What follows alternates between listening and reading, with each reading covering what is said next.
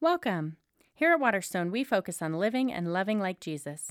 In practice, this means that we connect with one another, engage in justice, and serve sacrificially. We are so glad that you're here and invite you to join us in person. If you're able to attend weekend services, we're gathering this summer on Saturdays at 5:30 and Sundays for one service at 10. Come early for a light breakfast at 9:15. We look forward to connecting with you. Good morning, Waterstone. Would you join me in welcoming anyone and everyone watching online? Let's welcome them in this morning. Waterstone, I want you to know just God's up to some good stuff around here. After the service today at a nearby lake, we are baptizing 18 Christians. It's going to be exciting. They're like ages uh, 6 to 60 and uh, everything in between. And uh, it's going to be a great, great baptism. Hey, uh, also want you to, to know, and uh, we're going to talk about the end of the service as well. Um, next week, we're going back to our two service format. Uh, so we'll have two services, 9 and 10.30. We've had a lot of input. I mean, first of all, it's just been great to have a full room, right? And to be all together. And, uh, yep, we're going to miss this. But, you know, we have structure. We have structure around here. And uh, we haven't been able to have adult Sunday school and some of our kids' programming we stopped. And so we want to get back to our two service model, begin to offer some of the other things that we normally do on a Sunday morning. And I'm going to throw down a bit of a challenge. I mean, there's no reason why we can't fill this room up twice on a Sunday morning, is there? We do estimate that on any given Sunday, half of our congregation is here. Could we take that up to maybe 60, 70% here? Those of you watching online, I know many for health reasons, but if it's just habit, can I say maybe a, a poor habit that needs to change? we want you back. We want you back here. So uh, we want to fill this room twice, uh, 9 and 10:30, beginning next week. Let's uh, begin our message by hearing from God, uh, Nehemiah chapter 1. Follow along on the screens or Bible or phone. I'll read. Please follow Nehemiah chapter 1. The words of Nehemiah, son of Hachaliah. In the month of Kislev, in the 20th year, while I was in the citadel of Susa, Hanani, one of my brothers, came from Judah with some other men, and I questioned them about the Jewish remnant that had survived the exile and also about Jerusalem. They said to me, Those who survived the exile are back in the province, and they're in great trouble and disgrace. The wall of Jerusalem is broken down, and its gates have been burned with fire. When I heard these things, I sat down and wept. For some days I mourned and fasted and prayed before the God of heaven.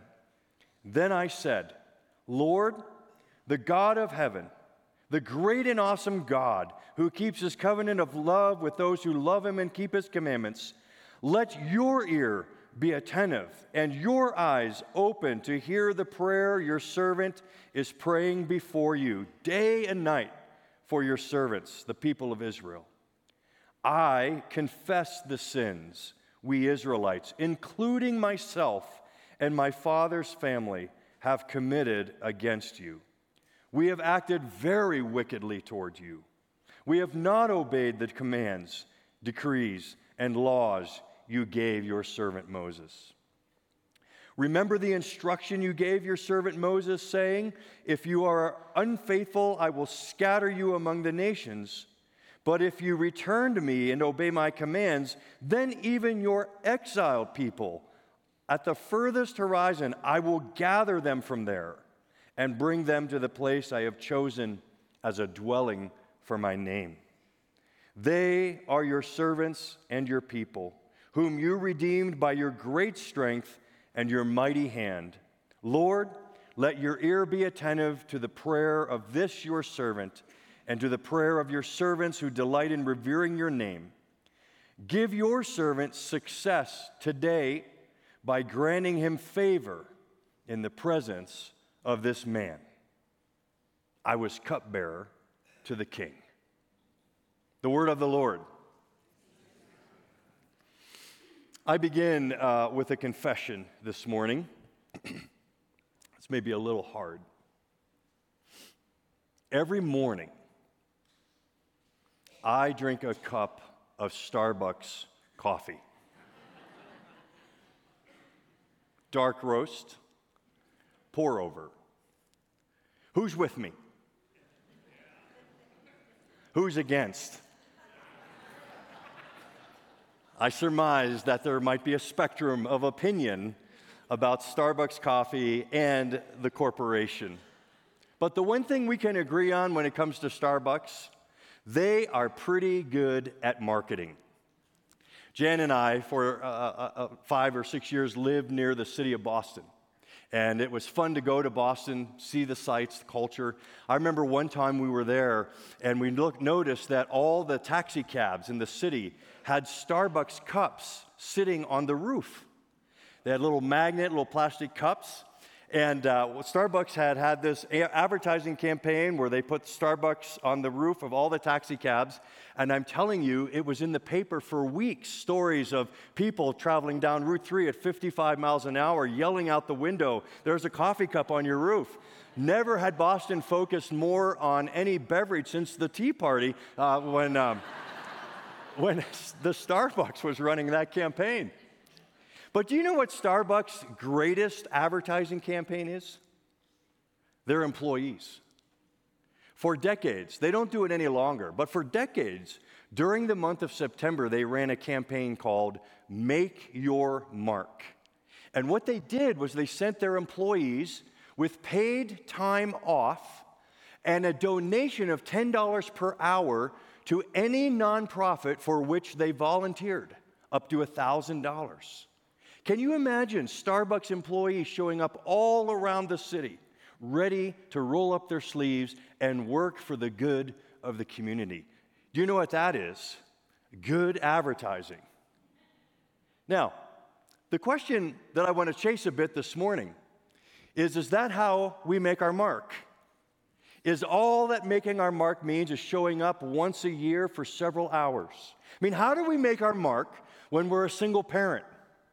And our days consist of getting the kids up, breakfast, off to school, go to work, supper, sports, homework, to bed, and do it again and again and again. How do we make our mark when we work 50 to 60 hours a week at a job that used to be fun, but now it feels like a treadmill that you can't get off of. Uh, I was reading this, I'm reading this great book by a professor at Harvard, Arthur Brooks, uh, called From Strength to Strength. You'll probably be hearing more about it in the, the next times I preach. It's really, it's, it's for focusing on the second half of your life. It's, uh, I recommend it. But it, he quotes an email that someone sent him in here. He said, My best friend and I often ask each other, Aren't we going to regret we didn't enjoy this time in our life more? We agree that we will, and then we hang up the phone and go back to the madness. I don't think anyone wants madness, but we want nice houses and schools and vacations and organic food and college and church and sleepaway camp. And then you become tied to your circumstances. Is there an amen in the room? Yeah, how do we make our mark when we're just trying to survive circumstances? How do we make our mark when we're single? And, uh, you know, we go to work, we have our friends, but any kind of showing up for anything is usually me, a, a single person, walking into a, a group of strangers. And the loneliness gets so tiresome. How do we make our mark when we're just trying to survive our circumstances? Welcome to Waterstone. We are here to pump you up. it's Vision Sunday. Can I get a woo on Vision Sunday? Yeah. We're going to talk about why we matter.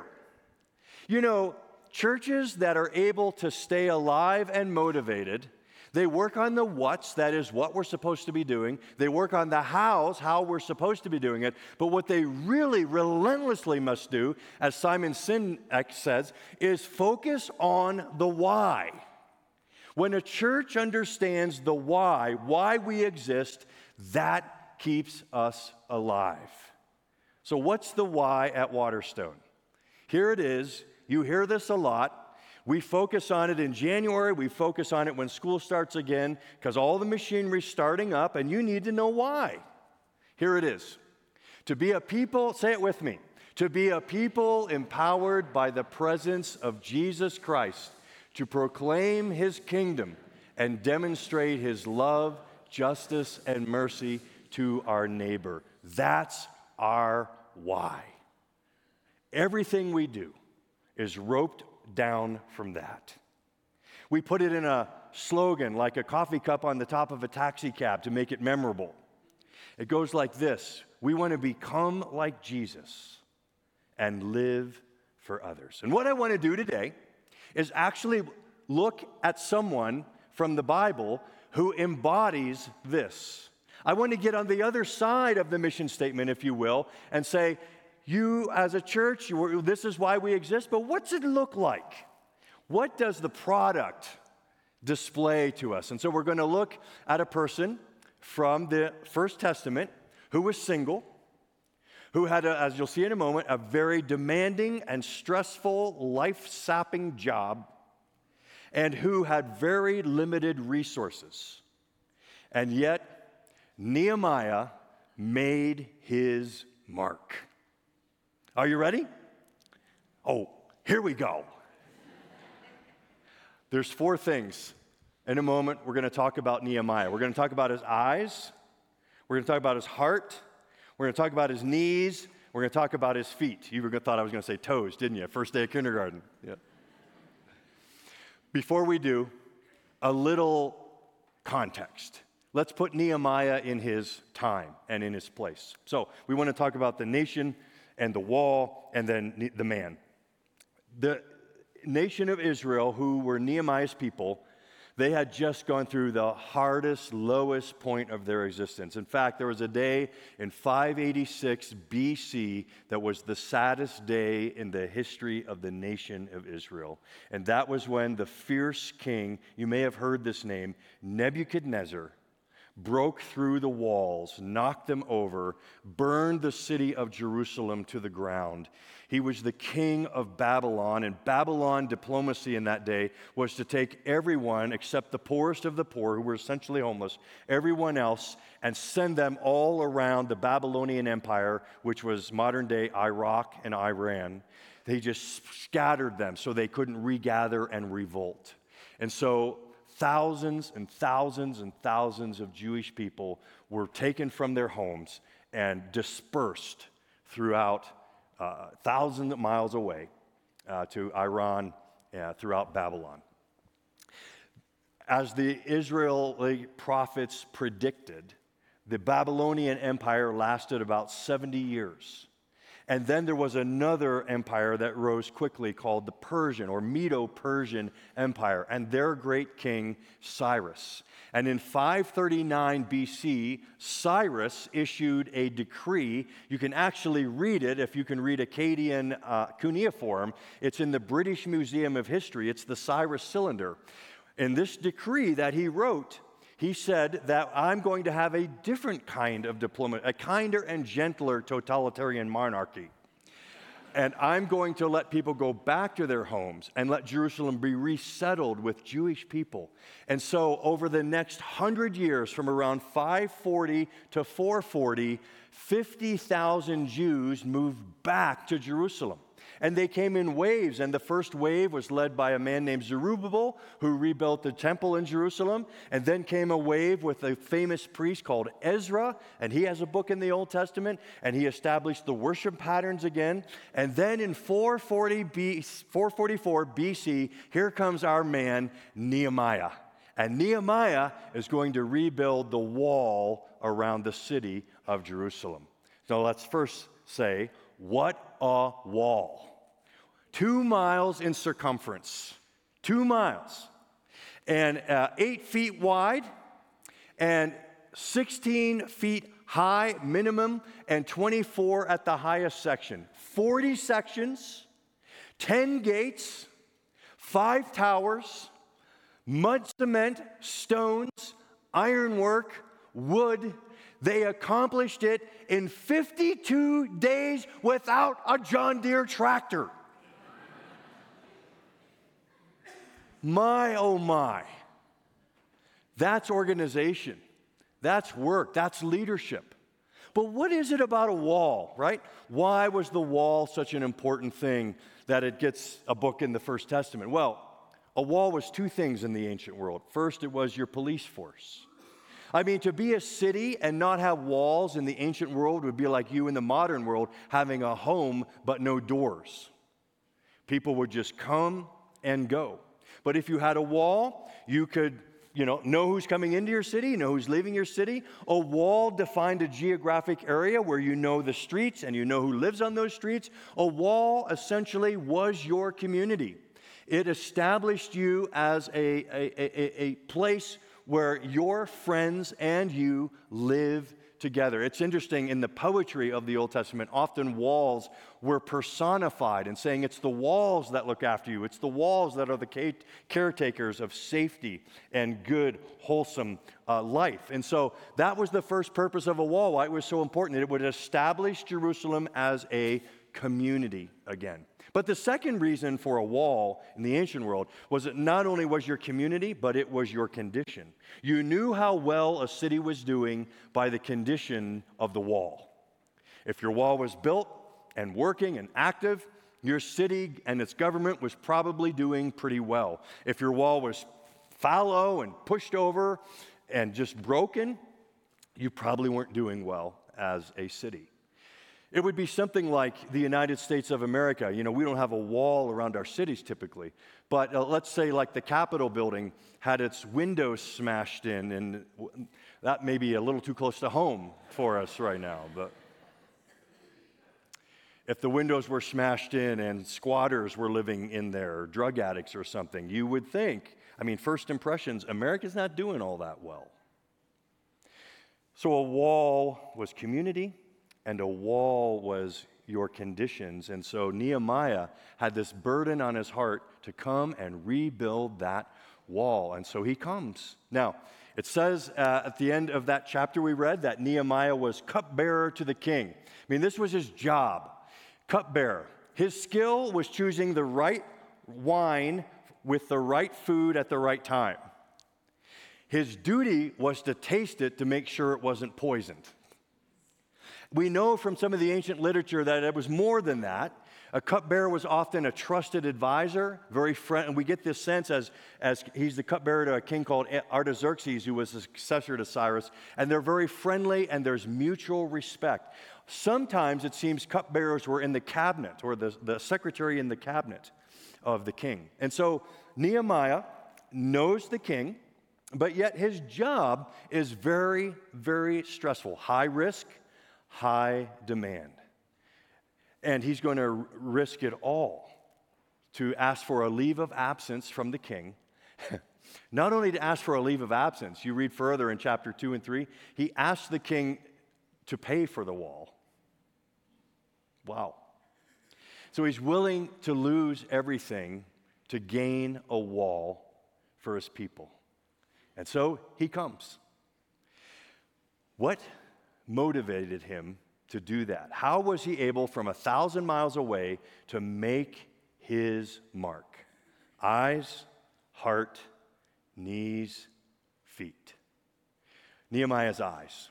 From verses 1 through 3, we read these verses and we see that Nehemiah is very aware of something you know, the month of Kislev, 20th year, uh, I believe that's of King Artaxerxes, while I was in the citadel, that's the winter palace of Susa. It's in Iran. Hanani, one of my, we don't know if it's one of his physical flesh and blood brothers or just one of his Jewish friends, came from Judah. Some other men, I questioned them, and here's the key words Jewish remnant and about Jerusalem. Nehemiah believed in a story. He believed that God had called a person out of a foreign land named Abraham. And out of Abraham, God would make a nation that we know of Israel. And what God wanted from this nation was to demonstrate to the world what it's like to live with God, who He is, and what He's like. Israel was called to live that out so that all the nations could see God and know God and walk in His ways. And at various times, there were high peaks of faithfulness, and Israel excelled at that. At other times, and especially throughout the monarchy, they really struggled and they were unfaithful, and God was not at the center of their life. And that led to them being carried off into the Babylonian exile. But my point Nehemiah is aware of this story. He's aware that God wants the remnant back in Jerusalem, living again for the world to see what God is like. And he wants Jerusalem, well, we, I believe he knew this passages like Isaiah 65 when he had hope that from Jerusalem would come hope to the entire world. Isaiah 65, see, I will create a new heavens and a new earth. The former things will not be remembered, nor will they come to mind. Be glad and rejoice forever in what I will create. For I will create Jerusalem to be a delight and its people a joy.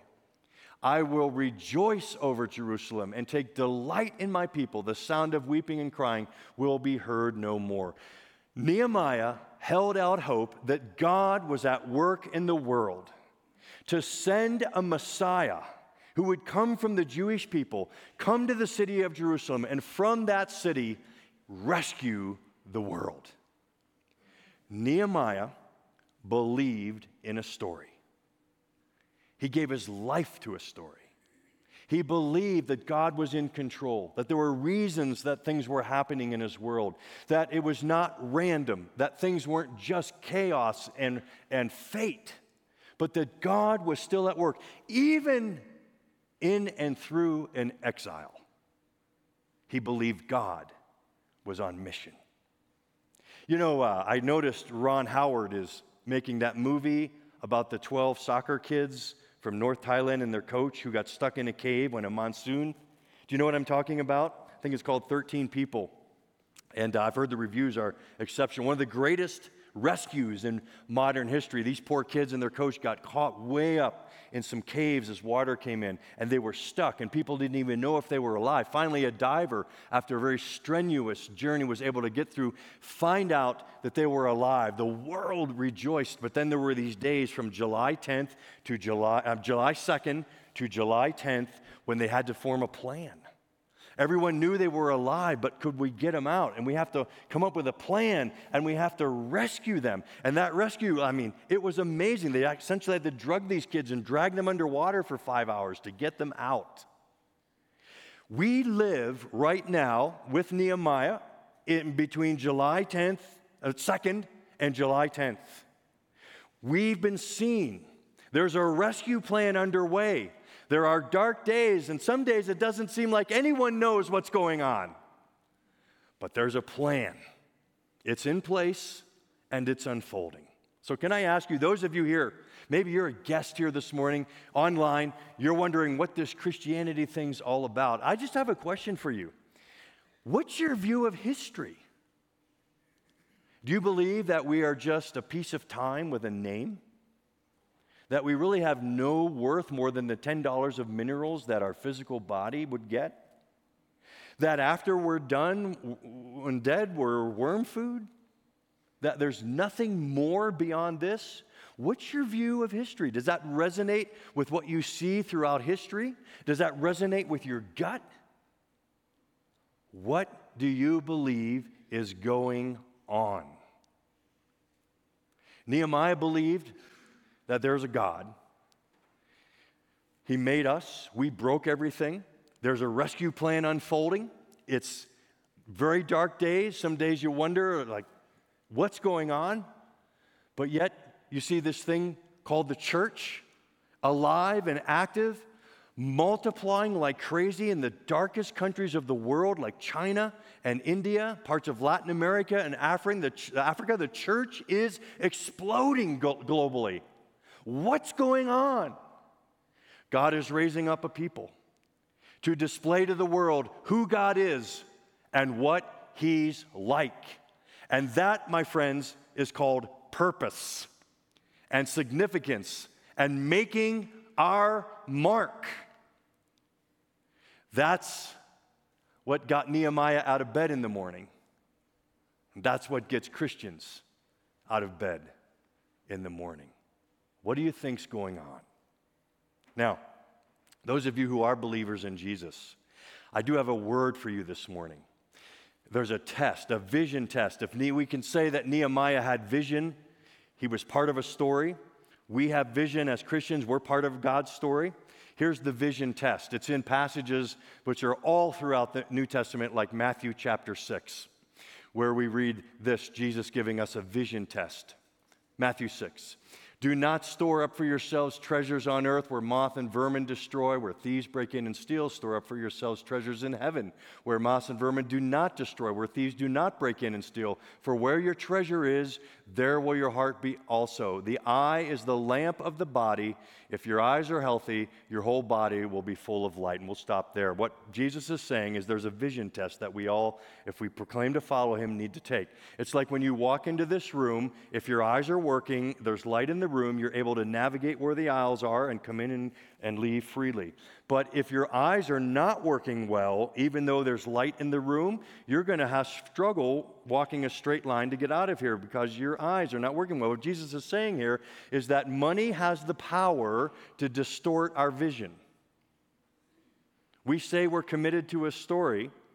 Let's test that. How's your vision? Now, how does it test our vision? In two ways. It tests our, our, our, our far-sightedness, which means up close, and it tests our nearsighted, which means far away.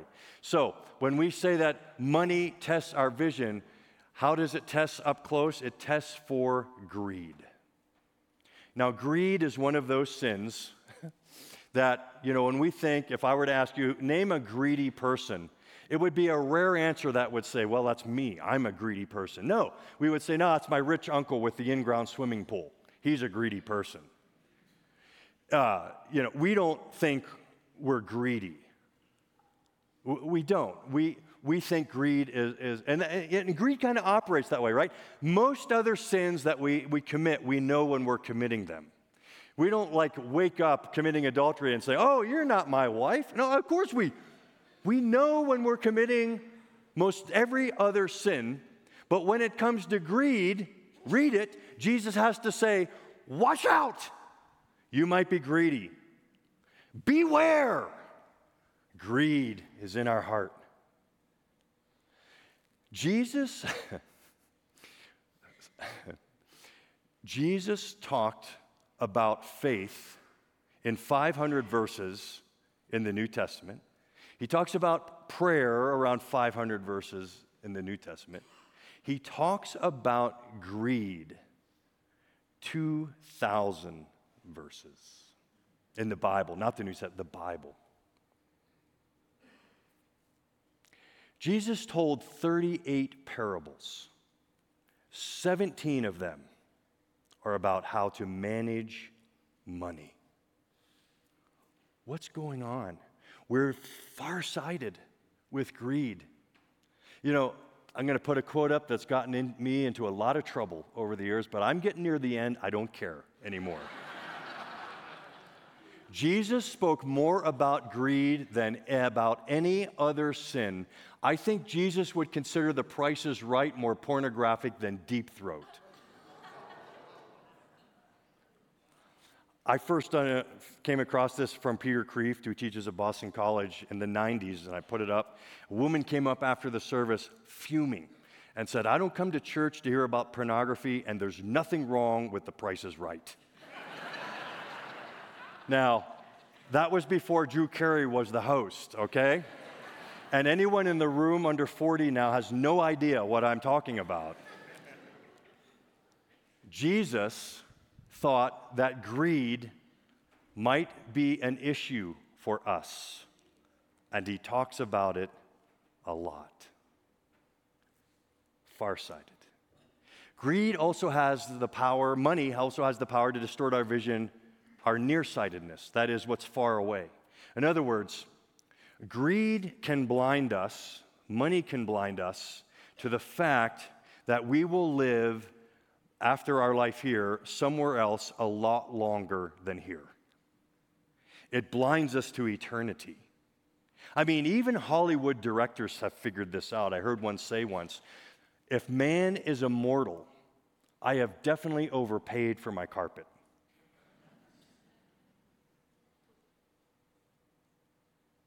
I took a mission trip a couple years ago to visit two compassion kids that Jan and I support all these years. And uh, when I was going, did some math, and the uh, currency in Kenya, uh, or uh, yeah, Kenya was um, shillings, I think, and I decided I'm going to take 300 bucks for two weeks of cash, spending money.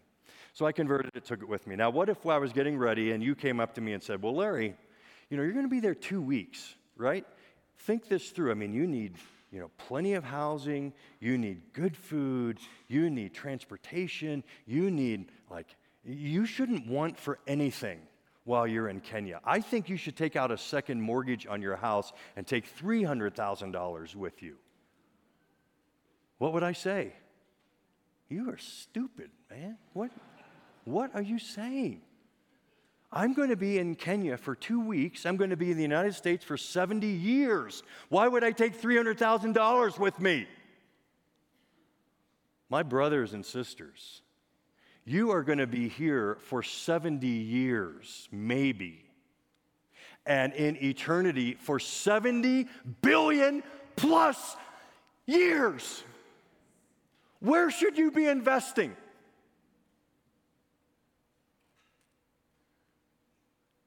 We get blind. We get blind.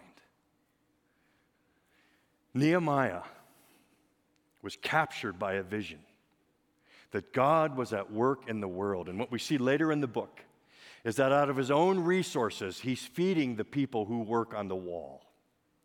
And he's investing everything he has so that Jerusalem would have a future.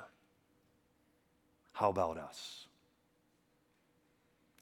Nehemiah's eyes were healthy and his heart. Verse 4 After he hears that his people back in the city are troubled and disgraced, he says, When I heard these things, I sat down and wept. For some days I mourned and fasted and prayed before the God of heaven. Now, we know that there's a distance because of the each uh, chapter 1 and chapter 2 start with months of the year we know that nehemiah fasted and wept and mourned and prayed for four months four months he felt the lostness of his people deeply four months when's the last time you cried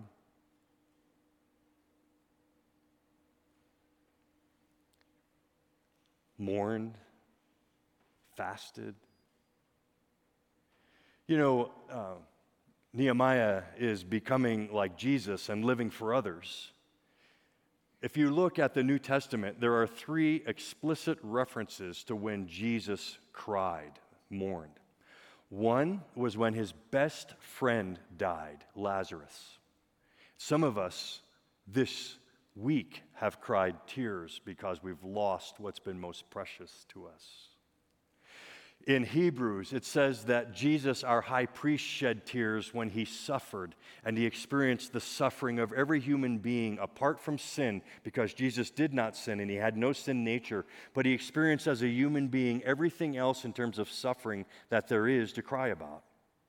And so he cries over suffering. And some of us in this room this week have cried over the loss of our health, over the loss of a job, over the loss of a relationship, over the loss that made you cry.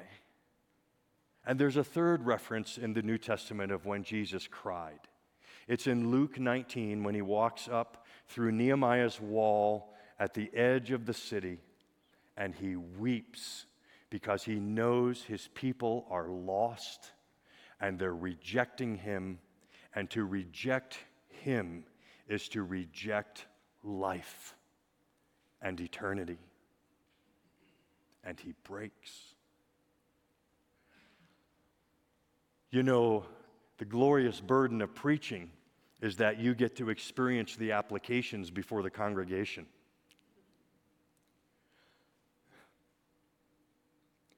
I've wept this week over loss of loved one. I've wept over the last three years at the loss of health that I've wrestled with. I can't remember the last time I wept over someone's lostness.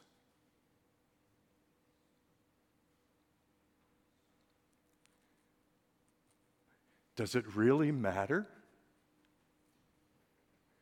That we have friends. You know, I'm convinced it's a contact theory issue, right? Contact theory coming out of Baylor University, this great research that's being done about racial reconciliation. Contact theory is simple. It goes like this If you spend more time with a person or people of different ethnicities, your heart grows to love them. Duh. The same is true about people who are lost, who don't yet know Jesus. That the more time we spend, like Jesus, with sinners, with drunkards, with prostitutes, the more our heart is drawn to them and we will weep at their lostness. I've never forgotten the preaching of Leonard Ravenhill, who was a British scholar and evangelist. And almost every sermon he preached, he told the story of Charlie Peace. Charlie Peace lived in the 1800s. He was a convicted murderer. And the morning of his hanging came, he did the death walk accompanied by a priest. The priest had just rolled out of bed and was going through the motions, saying scripture like he didn't believe it, just doing his duty. And Charlie Peace finally says, Enough. I don't need you and I don't need this. I don't believe in it.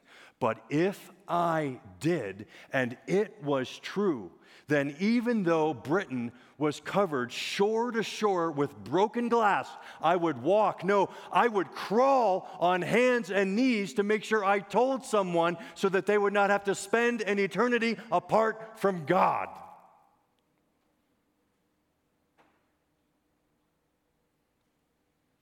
Nehemiah made his mark because his eyes saw the kingdom. Nehemiah made his mark because his heart broke for his lost people. And Nehemiah went beyond emotion to action, and he got on his knees and he prayed.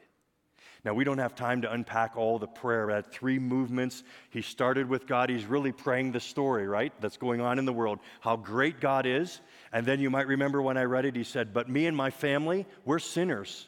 We broke this. I bear responsibility for this. And so he confessed his sins and he confessed his church sins and his nation sins. And then at the end, he says, And now I'm ready to take action. I'm going to be bold. I'm the cupbearer to the king. It's my turn to leave my mark. And he goes to the king. Now, starts with God, confesses his sin, takes action. That's his prayer. There's a boldness there. I've never gotten over this as I've read the New Testament many times, how little instruction Jesus gives about praying. Only once in the Lord's Prayer does he say, Pray this way, and gives a clinic on prayer. Every other teaching, and there's quite a few teachings on prayer, do you know what Jesus is more concerned about? Attitude. He wants us praying with boldness, shameless audacity. He wants us to live in the story, and because He knows God wants to make this story reality in all of our lives every day, He wants us to pray boldly with the story. He wants us to be praying for our three people that you gave this. We, are 14 days out from Alpha. We gave these out last week. You can pick them out in the hub. Did you select three people that you're going to pray that go to Alpha this next course? And, you know, in order for them to come, you need to invite them and maybe take the course with them. Are you bold enough? Knowing what God wants to do in the world, His plan, His story unfolding, are you bold enough to pray for three people to come to Alpha? Uh, my oldest son went to Moody Bible Institute. Woohoo! Dr. Anderson back there. And uh, while he was there, we'd go and visit him because he's our son. And um, one time I had a little extra time. Ethan was in class, and so Jen and I walked through this, mu- this uh, museum about the life of D.L. Moody, the evangelist who founded Moody Bible Institute in Chicago. And I remember seeing in one of the exhibits under glass this kind of fragment of a piece of paper. And you look closely, and it had all these names, like list name, name, name, name. And then there was this thing that explained it. And uh, D.L. Moody, every day of his Christian life, carried a list of a hundred people that he prayed for daily that they would come to know Jesus Christ. A hundred people daily. And by the time D.L. Moody died, 96 of those people had come to know Jesus. And the other four gave their lives to Christ at his funeral. Are we bold enough to pray like God's unfolding a story among us? Eyes to see the kingdom, hearts to feel it, knees to bend and pray it, and feet to take action. Real quick, what do we want you to do? We want you to do something.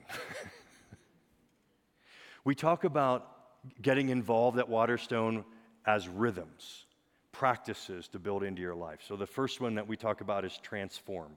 What will you do to live out this mission of becoming more like Jesus? So, you've heard about our Wednesday night programs. We're so excited about Wednesday night. Are you going to show up on Wednesday night and take this class about the ways of Jesus?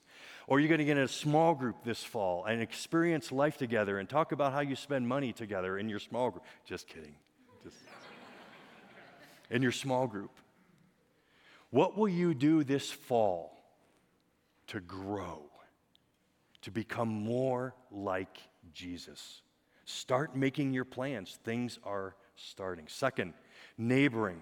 We have this thing that we practice at Waterstone where we pray for our neighbors every week. And then we invite them to things. We have conversations with them.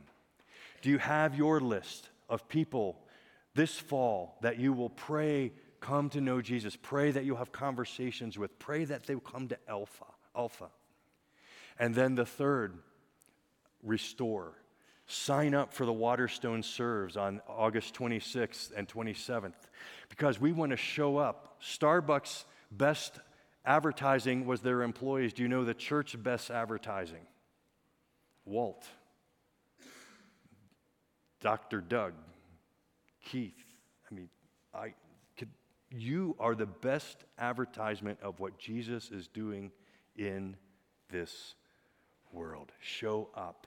You know, the goal of the Waterstone Serves weekend is not just that you show up for a couple hours, but that you get so captured by what this ministry is doing around the city that you, on your own, decide, man, I'd like to go down there every month. And actually, this happens every time we do this. We have people that go back the next month, and the next month, and, the ne- and it becomes part of your life. Waterstone made his mark because he had eyes that saw the kingdom, he had a heart that felt, especially for the lost people. He had knees that prayed boldly, and he had feet that took him to build a wall. Where are you going to build this fall? You know, this is Vision Sunday. Waterstone, hear this, take it out with you.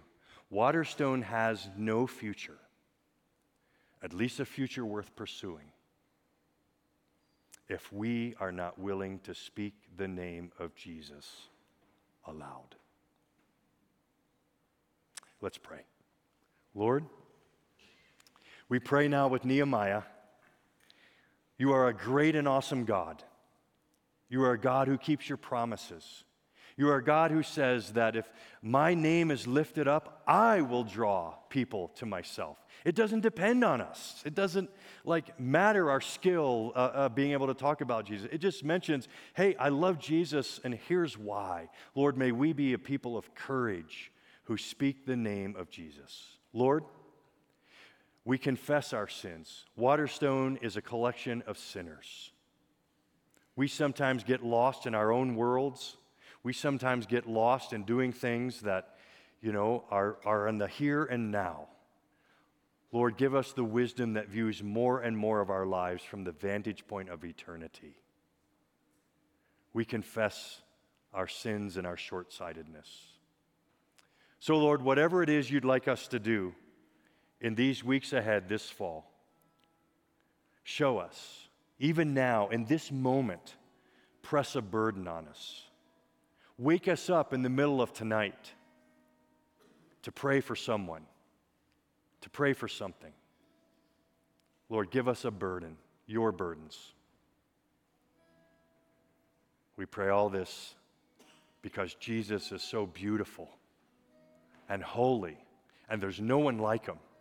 We pray all of this so that we can share him with everyone. His name, and all of us say together, Amen.